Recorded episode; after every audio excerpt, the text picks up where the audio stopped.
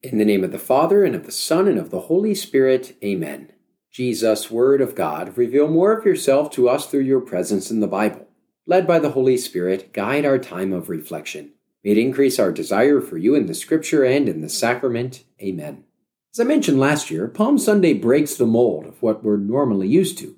We start with a Gospel reading, then have the Old Testament and New Testament readings, and then conclude with a rather lengthy account of Jesus' Passion. In year C, we hear Luke's account of the Passion, but because it's so long, I won't even try to break it all down in our setup.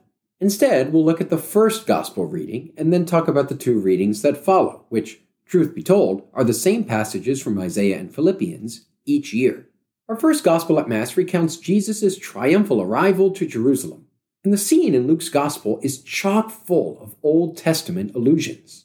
For one, we're told that he arrives at the Mount of Olives.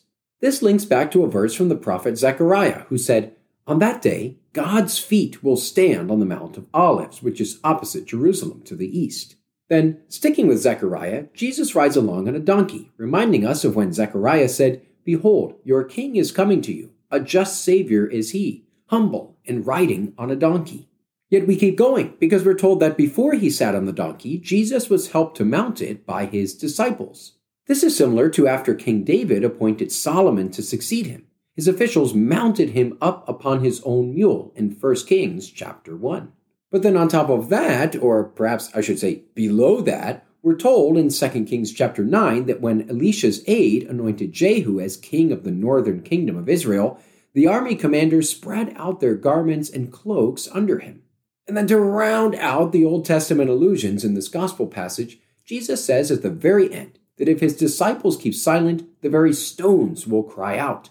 These are similar words to those of Habakkuk, who was speaking out against injustice in his time and said that the stone in the wall shall cry out, and the beam in the frame shall answer it. For all the background we see in our gospel passage, when it comes to our first reading from the prophet Isaiah, however, we're at a loss.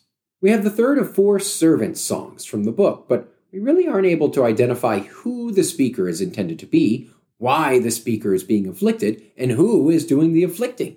Perhaps Isaiah leaves all of this intentionally ambiguous. One helpful piece of background, however, is that in the ancient Near East, honor was something highly prized.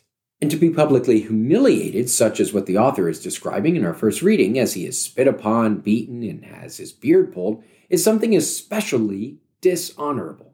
If one didn't respond to such dishonorable treatment, it was because deep down he was admitting that he had done something to deserve the dishonor. The speaker acknowledges that this is not the case, but he looks to the Lord God as his help and says, Therefore I am not disgraced.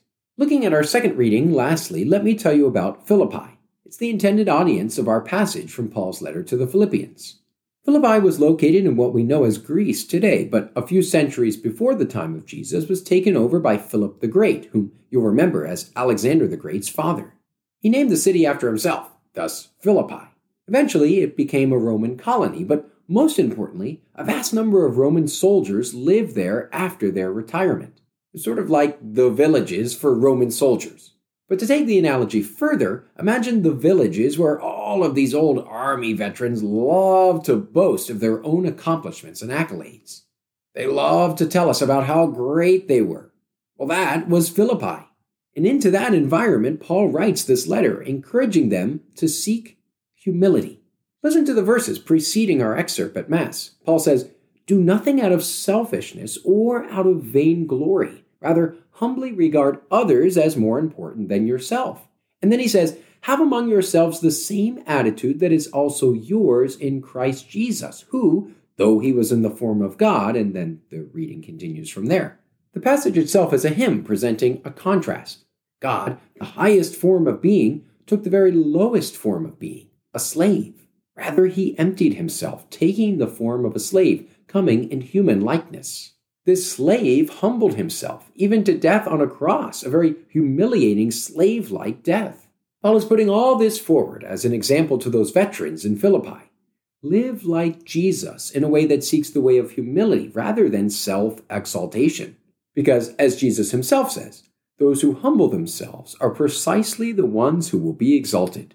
So that's it. That's your Sunday setup for this Palm Sunday in year C.